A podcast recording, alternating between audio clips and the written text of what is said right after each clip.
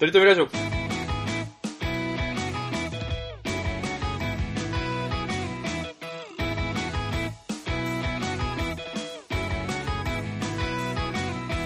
の番組では今取り留めない話しかできない話が面白くなりたい鳥くんと来世こそはきっとイケメンになりたいトメさんが、いつか取り留める話ができるようになっための成長を皆さんに見守っていただく番組です。トメさんが何回もリテイクさせるからさ、もう さあ、朝6時の、で、なんかもうトーク全然ねえから5時半ぐらいに起きて、何やったっけなーとか思いながら、30分うだうだメモって、いや、でも、ありますよね、そういうのね。こっちもこっちで夜遅いですからね。いやあの、本当に真逆のテンションで言ってますから、いやーそう。もう、あの、うるさかったわ、もう電話で。元気？えーって言われて。せーな。いろいろ元気じゃねえんだわ、と思って。あそうね。ダリーって言ってたもんね、さっきね。うん久しぶりに言ったらダリーっつうの。久しぶりに聞いたわ。うん。日本語でダリーって。いやでも久しぶりのねだから久しぶりの収録になるんですよねんで前回の収録が7月の4日なんですよで今日がめちゃくちゃ空いとるわ。そう今日が8月の1920日になるんですよ。であの前回の多分、えっと今これは多分来週の8月の2627ぐらいに上がるんですけど前回の収録分が、まあ、今日8月の20とか21に上がる予定になってるんですけど、まあ、編集してたんですけど編集してる時のトリックもさなんかあの飲み歩いてるんですよね。であのこれ。ね。あ、まあ。緊、急事態宣言をね、開けましたからね。うん、だからって言ってるんですよ。で、だから、でやっぱり実際そのコロナの感染者数のグラフ見てもさ、結構やっぱ落ちてるのね。で、まあこれで他の、特に僕なんか今スイスにいますから、スイスも一旦そこからその東京とか日本とかよりは先にその感染者数がだいぶ減ってで、ま、そのなだらかになってたんですよ。でなんで多分日本もあこれでやっと終わってオリンピックかみたいな感じになってたと思うんですけど。ああ、そうだわ。もオリンピック始まって、結構盛り上がってっちゃったんですよね、確かうかけんじゃないよその盛りに。上がりをうん盛り上がり。まあでもそうね。まあどんどんな感じなの？その、まあ、俺はもう本当に字面でしか見ないよね。ニュースというニュースでね字面でしかもうコロナのニュースというかね雨上がり消したい解散とかそういうニュースとか。あのいや、ちゃんと見たよ、YouTube で。暴れる君第二子出産とかさそういうニュース。ちっちゃいな、ちっちゃくない、大丈夫なのかな？とかって思いながら、うん、見てます。あの、暴れる君からね、うん。第、暴れるジュニアが、第2子が生まれるなんてね。日本託すしかないよな 日本の未来を。うん。暴れるジュニ先週さ、先週っていうか前回の収録の時にさ俺がさ、あの、トリ君が、いや、憧れの人に会ったんですよ、みたいな。アああありましたねっていう、なんか、あの、僕らで言ったらもうすごい話があるんですよ、みたいなことを言ったじゃないですかね。その時に、あれね、川崎麻世にあった話ね、みたいな話したじゃんか。ああしたしたしたしたで、トリ君がさ、いや、なんでそんなの出てきたの？みたいな話してくれたじゃんか。で、俺も、めちゃめちゃ、俺の中では冴えた回答したなと思ってたよ、その時に。うんうんうんなかなか出てこないよ、川崎麻世は。なかなか出てこないよ、川崎麻世は。言ってたそんなことうん。と思う。なんで俺も出てきたかわかんないんだよね、みたいな話してたんだけど、頭の中では、いや、なかなか出ないよ。うん、これはなかなかすごいと思ってたんだけど、はいはいはいそのトリ君が、その、あの、我々で言ったらすごい重大な話があるんですよね、みたいなことを言った時に、俺が、ああ、あの話ですか。あの話ですかいやって言ったのよね、俺が。その時に、俺、あの話ですかいやって言ったんだよね。その時に自分で口に出してるかいやって言っちゃってるから、うん頭の中がかいやで繋がってるんだよね、もうね。なるほどねほんで川崎麻世が出ていやーうまいことできてんなと思ってフラグは回収してんのね、一応ね。そうそうそうフラグ回収してるっていうかすごいバカみたいな話なんですよねバカみたいな話だな。いやいやなんか正面で言われると腹が立つな 本当に。カイヤさんいたら本当に怒られてるよ本当に。わかんのか、これ。聞いてるリスナー。カイヤと川崎麻世の話。話。俺もうっすらだわ。なんか、あそうね確かにね、うん。川崎麻世と川崎なんだっけ、カイヤ？結婚したけど、離婚してんのか？離婚したのかさえも分かってないもんねなんかあー。ねで泥沼になってることはなんとなく分かってるんだけど、あーいつも怒られてるみたいなね。もう、そうか、笑えない感じになってんのかな？なんか結構その、ね、怒られてるとか、なんかカイヤさんが睨んでるみたいなのよくね。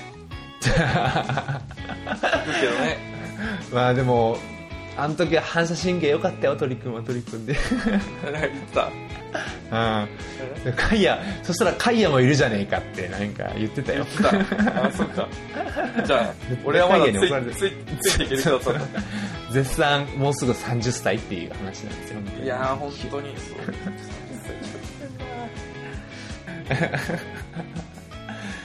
まあね、今週なんとなく、なんとなくっていうか忙しい、忙しくて、まあ日本はお盆ですけど、来週の木曜かな？に、あの、その、研究所の中で全体にプレゼンテーションをする1年に1回のなんかイベントがあるんですよ。なるほど。でそれがあるから忙しいよなと思って、まあちょっと土日はちょっと、あの、ゆっくりしようかなと思ったら、そのラボ、研究所の同じ部屋にいる、あの、日本人のお母さんがいるんですけど、とめちゃんはあの、ポケモン GO やってるよねって言われて、でポケモン GO は、その、やってたんですよ、実際に。はいはいはいはいはで、それはなんでかっていうと、友達、日本にいる友達がポケモン GO を、ヨーロッパにしかいないポケモンがいるから捕まえてきてほしいって言われたんい。ですよなるほどね。そう。それが目的で、あの、ポケモン GO を、どうしてもやってくれと言われて、日本から出る直前にポケモン GO をインストールして始めてたんですよ。確かに、そういう友達しかいなかったですもんね。そう。そういうものを通じてしか繋がれない友達だけでしたもんね、トメさんは。そういう。メリットデメリットの関係そうね、ラジオとしか、あの、繋がっていない友達ですしね。ポケモンだけでなんとか繋がってる。ポケモンのそのフレンド ID さえくれればもう LINE の ID はいらないよぐらいのねあのつながりでやってますからね。で、ポケモン GO ややってるよねって言われて、で、どうしたんですかみたいな話になったら、なんか、そのコミュニティデーっていうのが土日にある。まあ、要はイベントですわな。へで、日本でもそうですし、世界中で EV がもう大量発言出てくるらしいという。えー、さあ、その日にコミュニティで。そうそうそうそう。へで、ー EV が出てきたらどうなるかっていうと、いっぱい出てきていっぱい出会えるチャンスがあるってことは、その入れ色違いの EV に出会える確率も増えるわけですよ。なるほど。だからその色違いのあの EV を捕まえたらいいよみたいな。で、EV ってさ、いっぱい進化しよるからさ、一匹だけ捕まえてもしゃあないわけなんですよ。だから色違いの EV を7匹とか捕まえないといけないみたいなこと言われあて。ーで、その色違い EV を進化させたら、色違いサンダースとかそういうのが出てくるってこと？そうらしいのよ。で、まあ、結論から言うと、イーブはめっちゃ捕まえて、色違いも4匹捕まえたんだけどまあ、いかんせんちょっとね、そ育て方っていうか、成長の仕方がわかんないので、あの、今んとこ白い EV が4匹いるだけなんですけど、まあまあ捕まえたんですよ。はいはいはい。で、ポケモンコミュニティデーでいっぱい出ると言っても、やっぱり、まあ、漁師の朝早いって、まあよく言ったもんじゃないですか。だから、やっぱ朝早くからやっぱ捕まえないといけない。はいで、まあ朝早く起きて、まあ大体ね、7時過ぎぐらいには起きて、で、ポケモンを、ポケモン GO を起動しまして、でポケモン GO やってたんですよ。そしたら、EV がまあ全然出てこないんですよ。で、あ、これは嘘つかれたな。あれ、これ嘘つかれたな、俺、これ。はばかられたな、あの、お母ちゃんにと思って。おかしいなと。で、俺もほこのイベント自体が初めてだったから、うーん。どうしたもんかいなと思って、ほんで、その日本の、その、もうポケモンでしか通じ合えない、ポケモン GO でしか通じ合えない友達っていうのが、まあ、いるんですけど、まあそれの、なんでか知らないですけど、LINEID ID もちゃんと知ってまして、で、あその人に。LINE で、ちょっと EV 今日捕まえようと思うんだけどどこに出んの？って聞いたら、もうどこでも出るよ。でどこにも出ないんだけどって話になるわけですよこっちからしたらね。であっちはもうスクリーンショットで EV がどんだけ出てるか見せてくれるんですけど本当に1画面に EV がもうね10匹ぐらい出てるんですよ。えー、で俺のとこはもうラッタとか、まあ、コラッタぐらいしか出てこないですよ。他のは出てんだそうそう。マサラタウンをちょっと出たぐらいのポケモンしか出てこないんですよ、うんおかしい。なおかしいなと思って。うんうん。でなんかまあ公園の近くではよう出るらしいみたいなこと言われて。うんうんで、まあ、公園の方にちょっと相続と行ってみてもさ朝7時半に行ってみてももう何も出ないわけですよ。おかしいなと思ったら友達があなんか結構してから LINE であちなみにそのコミュニティデーは10時から17時までじゃないと出ないなるほどね。なるほどねと思ったわけよ、うん。じ時差ってこと？そう友達がめっちゃ出てんのは時差があるから出なかったん。友達はもちろん7時7時間時差ありますから14時ですからもうがっつり出る時間なんですよ。なるほど漁師の朝は早いってよく言ったもんでね。なるほどね。うん。全然な。魚群探知機にかかんなかったんだ。かかんなかったんですよ早すぎてね。漁師の早すぎたんですよ。10時まで待たないといけなかったもうねこんなにこう自転地球を地球を眺めたもんね。うんその現象を通じて。地球というか地動説を唱えたやつ誰だって思ったもんね。うん。こんなに初めてよ本当にもうもちろん今日なんてどういうことよトリ君は朝6時に起きて俺はこっち11時ですけど、まあ、はいはいはい。あぶ結構アブノーマル、まあ、これこれじゃないともう成り立たないぐらいの時間じゃないですか、まあ、いつもさトリ君はさ11時過ぎぐらいにトリ君は収録してくれてるわけじゃないですか。ベロベロに酔っ払った状態でね。そうね。うん。それをさまあいろいろあ大変だな時差なと思ったんですけどここほどまでね時差を自転だよね自転。本当になんで自転してんだっていうか誰地動説唱えたの？本当いにや。あのー、地動説唱えても唱えてなくても時差はあったからね。あ、そうなの？あ、そうなんだっけ？あいつが唱えたから時差が急にバーンって発生したわけじゃないからね。あ、そうなの？そうだね。そうだね。あのー地球の周りを太陽が動いてるからって問題なんだよね。そうそうそうそう。そう地球と太陽の関係を恨まないとね確かにね。地球が、その、どっか途中まで行ったら弾丸絶壁になってるっていう説を唱えた人も恨まないといけないってことだよね。どちらかというとね。そうそうそう。そう太陽が動いてるのを恨まないといけないってそう。そう。そうそう。俺かあ分かったって言って人類をの進歩を進めた人を恨んでもねもう起きちゃってっから現象としてはねまあ、これは本当にね、その、ポケモン GO というか、じだから本当に朝めっちゃ早く起きたのに、全然ポケモン取り越し黒だったんだ。うん、捕まえられなかったっていう、まあ、お話なんですけど。ってことで、今回のテーマは何でですか？まさかこの収録のさ、谷谷間に全てが終わると思ってなかったですね、あれがね。うん確かに、あれっすね。あれなんだよね。パラリンピックっすね いや今やってんがの。終わるとはね。うん。今やってんだ。今やってんの？パラリンピックって。いややってるっぽいですよ。パラリンピックだけやめるっていうことはちょっとなんかいろんな体でできないっぽくてこんだけね感染者数増えても。でもそうね。なんか最近、ね。うん。思うのがなんかそのオリンピックのだからなんか、うん。アスリート系の CM こっちめっちゃ増えてるんですよ。何かにかけて。うん。あルイ君とか出ちゃってんじゃないの？ルイあーそう君。そうそうそうそうそう。お声ルイ君とか出ちゃってんじゃないの？声は出ないわ。俺も初めああ、ラモス・ルイル出ちゃってるよね、絶対ね。オリンピックもあってね。は出てうん。もおかしくねえな。確かに。やっぱ出てるよね、そういうルイ君とかね。あの何ルイ君だったっけ？何ルイ君八村ルイ君とかそうそうそう。そうそうそうそう。うんっていう CM の中でもなんかうわーってアスアスリートがこうなんかバーって出てくるやつでも絶対やっぱ車椅子の方とかああ、まあ義足の方と。かパラリンピック。絶対出てくるなんか4年前5年前？うん。こんな演出？まあそうかまあ日本がねあの会場うんうん会長じゃないかみたいな話をけどこんなにそのなんかパラの人をうんうんなんかもう絶対フューチャーしてみたいな感じにね。なってたかな、やっぱなんかね時代だなって思いますけどね。そうね、そうね、そうね。っていうのでん。オリンピックっすね。テーマ。そうですね、今回の。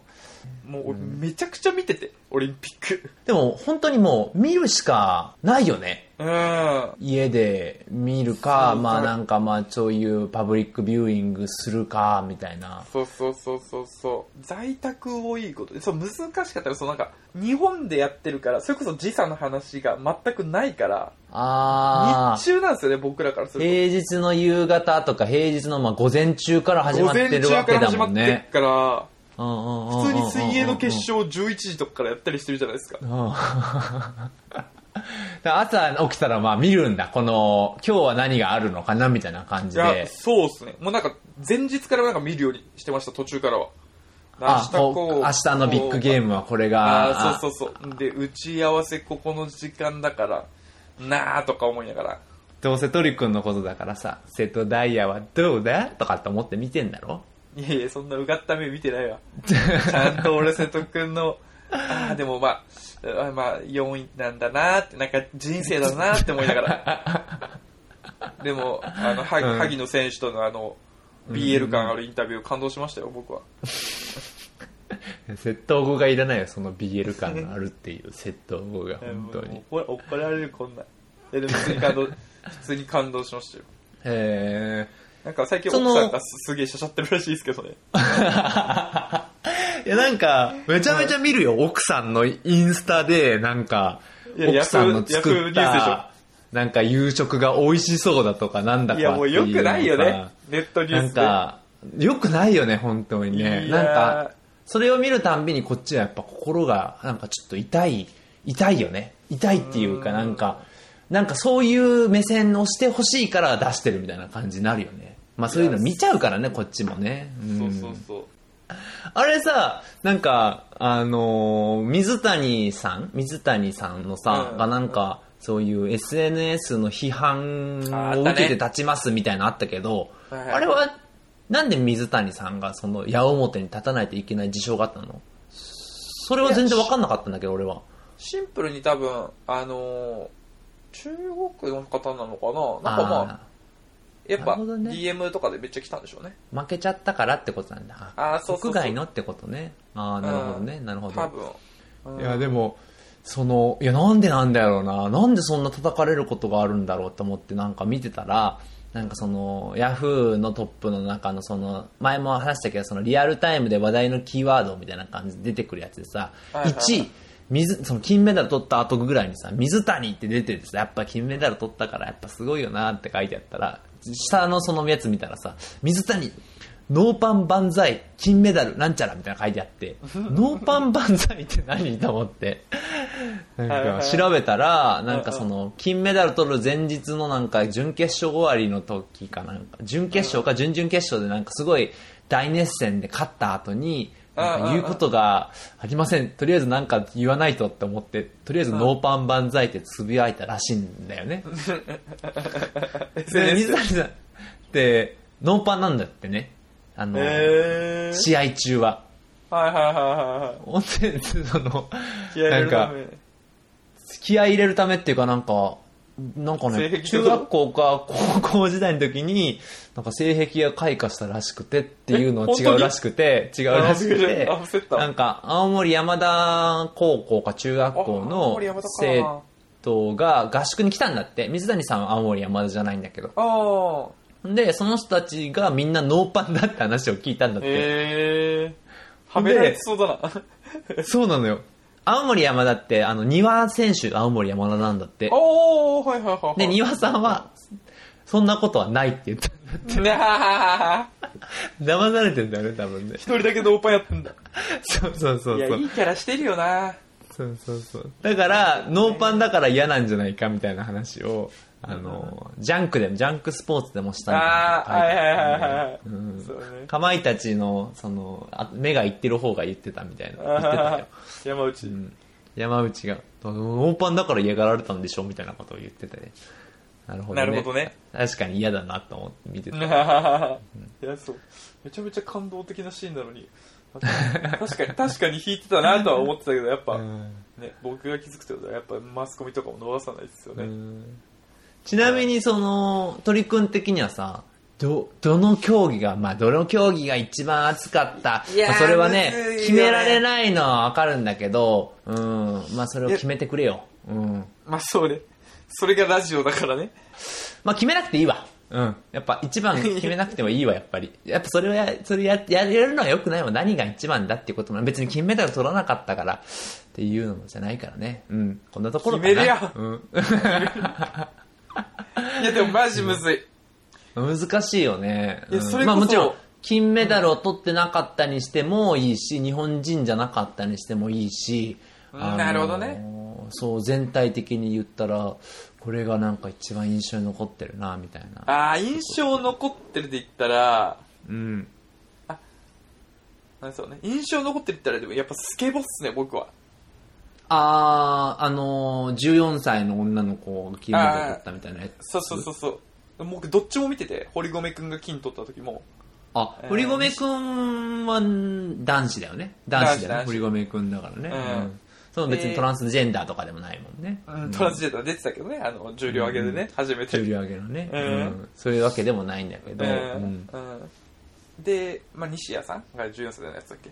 うん。うん。14歳の女の子。んで、あの、いや、それでまあ、日本人がまずその新競技に強えっていうこともめちゃめちゃびっくりしたし、はいはいはい。それはうが伺ってなかったもんね我々はねそのあ、話はねそうそうそうそうそう、んなんかうん、うんちょうどなんかそのオリンピック始まる前とかに堀米くんがそのスポーツで特集されてて、今思えばね、はいはいその時は名前とか全く覚えてなかったけど、なんか、アメリカに行ってて豪邸を建てて、裏でね、スケボーパークをなんか自分で持ってるみたいなこと言って、えへー。ーすごい、こんな子もいるんだなとかってはいはいはいはいはい思ってたんですけど、はいはいはい。そんなオリンピック、まず新競技になることも知らなかったし、どうせ活躍もしないだろうと思っていや、そうそうそうそうそう、それで1位取っちゃうのみたいな。へー。し、競技も面白いしね、普通に見てて。あそうなんだ。へー。あ、見てないっすか？何も。見てないね。見てないね。やっぱ、まさか俺この東京オリンピックを全くもって時差があるところで見ると思ってなかったからね。いやー。確かにね。うん。自分からずらしに行っちゃってますもんね。本当に時差あるところ作りに行っちゃってますもんね。え？でもあうんの、うんスケボーの大会とかってさ、すごい、その、どちらかというとみんなで争ってる、みんながそれぞれ個人で争ってるというよりかはさ、なんか、みんないいプレーができたらいいよね、みたいな雰囲気いやー、そうなのよ。うんだから、その、誰かがいい、いい、なんかその、ライディングみたいなことをしてくれたら、なんかみんな喜ぶみたいな感じそう。よね。それがやっぱ気持ちいいよね、やっぱりね、ああいうのがね。うん。いや、その雰囲気めっちゃ好きでしたね。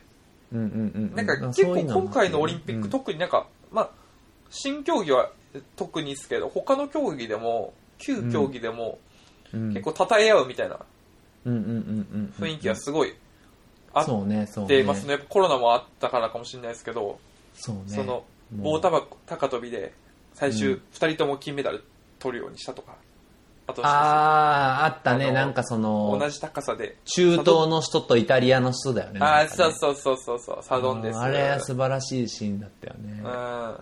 それなんかその2人がなんか仲良くて、ああ、そうなんだ。もともと仲良かったんだ。なんか、そう、やっぱ同じ競技でね、すごい頑張ってると、なんか会う機会も多くてみたいな話だと思うんですけど、ああ、なんかなるほど、なるほど。うん。勝った方が晩飯おごるっていう話をしてたんだみたいな、その競技終わりのね。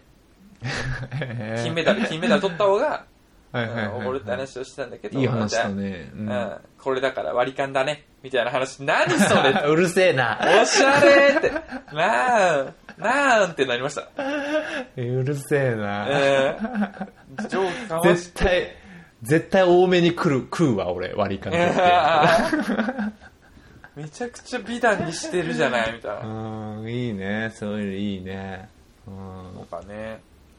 やっぱスケボーが良かったんだ、スケボーね。確かにススケボーは言われたもんね、その、スイスのその、同僚とかにも今日の朝起きたら、みんな、で、ラボ行ったら、なんかスケボーの女の子すごいねってめっちゃ言われて、全然知らないのに、ああ、ね、すごいでしょ、うちの14歳って言ったの。腹立つな。あーあれなんかテレビで特集してるの見たことあるみたいなこと。なんかね、どうせ多分見たことあるんだよ。あのー、9時54分からさ、10時までの間にさ、なんか、夢キラッとみたいなのとかさ、なんか、なんか、まあ飛び立ってなんちゃらみたいな、なんかその、はいはいはいはい。ガス、ガス会社系統がやってくれてるさ、なんか5分6分ぐらいの番組があるじゃんか。いや、あるあるある。どうせあれで俺見てんだよ。どうせあれで見てるから、ああね、うん、昔から特集されてたからね、あの子はね。ねうんやると思ってましたよ、みたいな。うん そっからめっちゃ調べたけどね。そうそれこそなんだっけな、なんかの、スケボーのあれはなんだっけだろう。日本人の女の子がずっと1位できて、1位できてたけど、うん。なんか最後もう攻め切って、で、最初ミスっちゃった。で、女の子泣き崩れる。けど、うん。なんか仲間の外国人の子たちも含め、うん。なんか肩、肩になんか乗せてその負けちゃった女の子をね、日本人の女の子を。で、みんなでなんかそのなんか、な、慰めるというかよくやったみたいな感じで。そうそうそうそうそうそう。で、会場もわーってなってるとかっていうシーンはめちゃめちゃ感動的でしたけどね。素晴らしいシーンだけど、全然仕事してないな、鳥くん。俺はね、めちゃくちゃ仕事してなかった。それもツイッターにめちゃめちゃつぶやくから、なんか取引先の人、俺のツイッターフォローしてて、いや、めちゃくちゃオリンピック見てますね、みたいな。ことにはなってましたね。うんうん。いや、まあ仕方がないわな。オリンピックがうん主なのか、仕事が主なのか分かんなくなってたもん、あの時期。空いてる時間に仕事するみたいな。あーまあね、あまあね、夏休み雰囲気もあってね、そう3連休とかもあったしね、あの時ね、開会式からね。うんもうなんかすげえ、小学校の夏休み思い出したもん。なんかこうテレビ、平 日テレビ見て、気持ちがい。いいな。行け行けみたいな。うんあ、ここちょっと時間、なんかもう一番ひどかったのは、うん。あの、卓球のそれこそ、あの、み、みまちゃんと水谷、うんうん金決勝の時に、あの、打ち合わせの日だったんですよ。在宅じゃなくてね。、あーその打ち合わせ、でも、社内は社内なんだよね。あ、それ社内社内。オフィスに行くぐらいの大事な量ってことだもんね、正直ね。そうそうそうそうそう。ううんがっつり打ち合わせと被ってて、へふーざけんなよと思って、もう一番楽しみぐらいな、てかもう決勝行ってっていう時でさ、そうね、そうね。あーと思って、で、うんでかい会議室にさ、まああの、うん今、密になっちゃいけないから、でかい会議室に4、5人ポツポツポツってなんで、まあ、話すみたいな感じなんですけど、もう俺うん。めちゃめちゃに荷物とかを机の上置いて、自分に資格を作って自分のスペースに。で、こうけパソコンの前にこうスマホペって置いて、もうめちゃくちゃ中継見てましたけど。ね。で、大講義室じゃないんだから。そう4教の、4教の落語科目を受けてる時ぐらいの。大講義室の受けてるやつじゃないんだから。そうそう本当にうんで、なんかもう、なんか、たまになんかそれっぽい意見もちゃんと言って、打ち合わせに参加してる感は出しながら、うん。よしよしよしよしって思いながら。そうそうそう。よしよしよし軽よし。軽くガッツポーズしたから、もう、最終ゲームは僕もう離席してましたもん。まあ、ほぼ打ち合わせ終わったからですけど。なんか柔道とか、また強くなってましたしね、日本。一時期なんか、えー、うんうんうんうん。なんか他の海外とかも強くなったり、なんかルールがちょっと、日う本ん選手向きじゃなくなってちょっと苦労したみたいなのあったんですけど、なんか、で、その前はその谷亮子とか、井上康生とかいて、その前だなそう金バル取るのがセロナま当然、で行っちゃうね。金取るのが当然みたいな時期から、うんなんか、あかあ、全然日本負けんだなってなって、でも今回また強かったですね。強かったね、強かったね。うん 大変だよね、柔道なんて。階級がいっぱいあるからさ、もう見るタイミングがいっぱいあるからね。毎日、でもやっぱなんか、毎ね、日柔道、えー終わったと思ったらレスリングだからね。うんいや、そうね。うん。レスリングはあの人強かったわ、騎手だった人。騎手だった人誰なの？騎手だった人誰だっけ？なんだっけな、何さ、女性。え、ルイ君がやってたんじゃなかったっけ？ルイ君と、あ、もう一人、もう一人。ルイ君ともう一人か。ちっちゃかったな、あの人、あの騎士の人。ルイ君と比べるからそうだけど。うん大きいんだよ、本当ラモスが、本当に。いや、でかかった髪ね。型が大きいからさ。うんうん。もじゃもじゃしてる。オリンピックの中でやっぱりこう、絶対優勝するだろう。まあ、その、下馬評では優勝するよねと思われた中で優勝するってすごいなって思ったな。いやー俺が一番すごいと思ったのはやっぱ野球だよね。もう本当に野球は感動した。うんすごいね。うん見た野球って、その、決勝とか。いや、キャンボン見れなかったんですよね。やっぱね、俺気づいたんだけど、うん野球ってめちゃめちゃ思んないスポーツって気づいたんだよね。いや、わかる。なんかね、思んないっていうかね、な、長い、密度が薄い。あれ、本当に目が超えてる人じゃないとか、常、常、常時見てないと、あの、わかんないんだよね。その、のどこ見ていいかっていうのが、いや、そう。ね。うん。いや、俺ずっと、野球なんかすごいいい時間にやってたやんか、夜の。やってましたね。ね、やってたから、なんかこっちからしたらお昼過ぎだったから、本当ずっとラボで見てたんだよね。ねずっと見てて、みんなからしたら何してんのっていう感じ、な、なんなのこのプレーはってなるわけよ。うーん。で、ちょうどなんか、今家にさ、今家に、その、俺今ドイツ人のおじさんとシェアルームしてるみたいな話したじゃんか。はいはいはい。で、そのドイツ人のおじさんが今イタリアに1ヶ月ぐらい戻って帰ってこないのね。で、一人やと思ってたら、おじさんが、あのーポルトガル人に部屋貸したからってなんかいきなり言い始めて、怖 見ず知らずのポルトガル人がやってきたのよ。俺、1ヶ月間ポルトガル人と住むことになって、で、なんか、話聞いてたら研究者だって話になって、研究者っていうか、博士課程の学生さんだってことが分かって。で、全く同じ研究所だったのよ、結局。え？そう。研究所は全く、まあラボは全然違うんだけど、研究所一緒のとこの、この7月、8月から学生として来てる子。だからへ、まあないがしろにもできないわけですよ。で、俺野球見るじゃんか、そしたらさ、ーはいはい。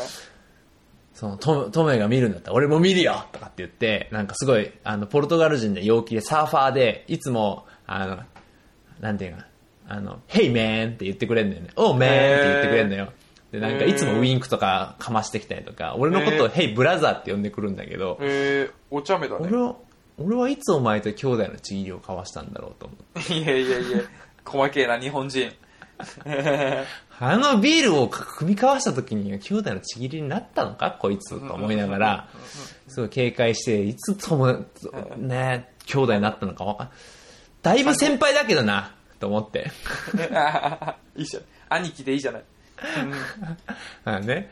で、さ、もう、なんていうんかな、野球のルールが全くわかんないの、そいつはね。えー、ポルトガルってそう別に。そう、全くわかんないから、あの説明するんだけど、難しいんだよね、やっぱり説明するのがね。いやー、むずお。うーん。で、本当に難しいプレー起きんな。マジで何も起きんなと思って見てたもんね、本当に野球。このまま終われ、点も入らず終われって思って見てたもんね。日本応援するとかじゃなくて。インフィールドフライとかね。そうそうそう。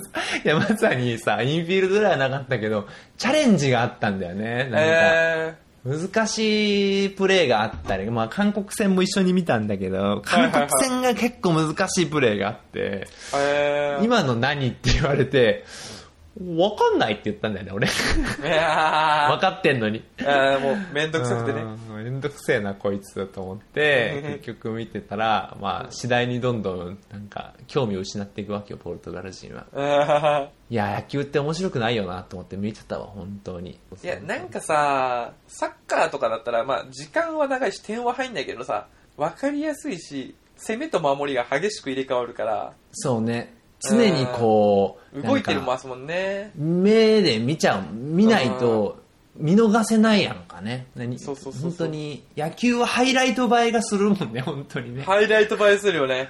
ね、本当にね。だからあれは、難しいよなと思って見てた野球はすごい面白い。俺はでも、決勝戦の日本、アメリカは本当にいい試合だったなと思ったわ。本当にえ2対0かなんかだったよね。本当に1そうね対0でずっといってて、途中で1点最後アメリカがちょっとだけミスして1点入って2対0になったんだけど、あれもう本当にいい試合。本当にいい試合だったなと思ったわ。本当に稀に見る。稀に見るいい試合だったなと思って。アメリカよく完封したなすごいなそうそうそう。でも本当に紙一重だったね。紙一重って言っとけばいいと思ってんだけど、本当に紙一重だったよね、あれね。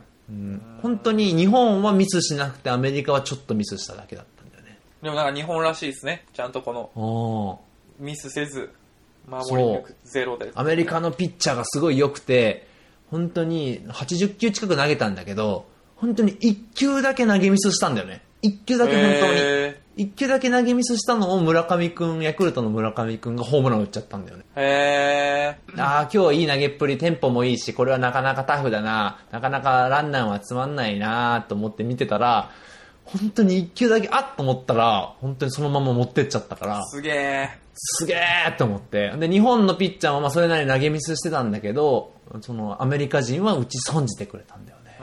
だから本当にどっちに転んでもおかしくなかったし、なるほどね。いや、いい試合したなと思ったけど、まあ、その、あれは今、ここだけの熱量で伝えましたけど、日本語で伝えるのも今難しかったのに、英語で伝えられないよねっていう話だよね。いやーむずいね。難しい。Hey man, your brother って言ってくるやつに、それはもう伝えられないよ、本当に。ねこっちとして。はそうね。確かに雰囲気で感じ取れるスポーツじゃないからね。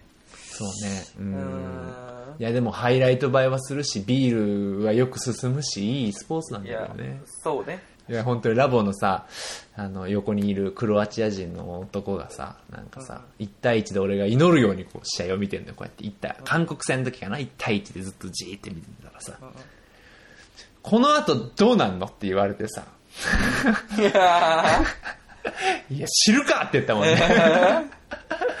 わからないって言ったもんね。ーもう分からないことだらけだね わかるわけないじゃんかって言ったよね。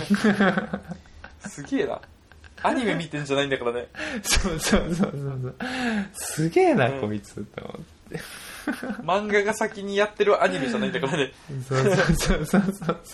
ネタバレできないよ、こっちも。わかんないんだから、本当に。わかんないからうんこれから起こるんだもんねなかなか分かってもらえないスポーツですよ、そら。うんいやでも、まあでもあのーちゃんとオリンピックで金取ったことなかったんですけど WBC はずっと取ってたけどそうそうそうそうそうそう初。金だもんねそうそうそうそう。それで、取ってくれたっていうのはなかなか。ほんで、次いつやるか分かんないし。確かにねあそうなんですか、うん外れたんですかそうそう。パリも外れてるし、そえの次も外れてるよね、多分。マジかそうそうそう。だから本当に最初で最後の可能性も。まあ次本当にやるとしたら本当にアジア系でやる大会でしかないだろうね。韓国でやるオリンピックか、日本でやるオリンピックか。まあオーストラリアが次あるもんね。次の次が2032年ブリスベンでやるのが、まあ強いて言うならオーストラリア、まあ一応野球が強いからやってねくれるかもしれないけど、うんまあなかなか難しいよね、あそこまでね。えー、そんなあれなんだ主催国によってもあれなんかね競技って変わるんですかね多少はそうね、多分特に今、オリンピック縮小してるもんね、どんどんどんどんね。そのあお金が膨れ上がんないようにとか、その会場、野球場を作るってだけでもだいぶお金かかるわけああなるほどだからね。ねうん。でだからもソフ、トボール復活してたりしたし、まあ、それは日本会場だからなのかなそうね。だから、日本はスタジアム、綺麗なそのオリンピックで使用できる許容のスタジアムがあったからできたけど、新しく日本そうね、野球場を作るなんていうのはパリでは絶対ありえないだろうしね。なるほどね。そういうことなのか、うん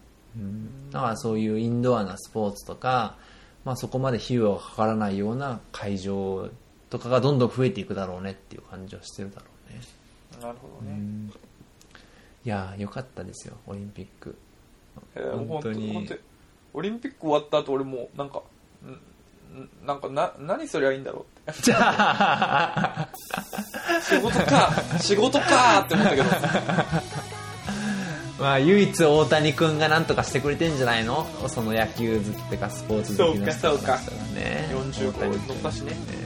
うん。甲子園もなんか全然進んでないしね。日程消化できてないしね。えそうですか？甲子園を雨続きで日程消化できてないみたいな感じでしょ。あそうなんだ。まあそんな感じですかはいってことではい。今週もトメさんからお知らせです。はい。ということで、えーこんな我々に何かお便り、コメントがある方は、とりとめ .radio.gmail.com の方に、えーメッセージ、メールいただくか、あとりとめラジオのツイッターアカウントの方にダイレクトメッセージいただければと思います。ツイッターアカウントの方では、あの、引き続き予告動画、ショートトークの方も上げておりますので、ぜぜひご覧いただければと思います。よろしくお願いします。よろしくお願いします。はい。はい。では今週も鳥くんとトムさんが、お送りしました。バイバイ。バイバーイ。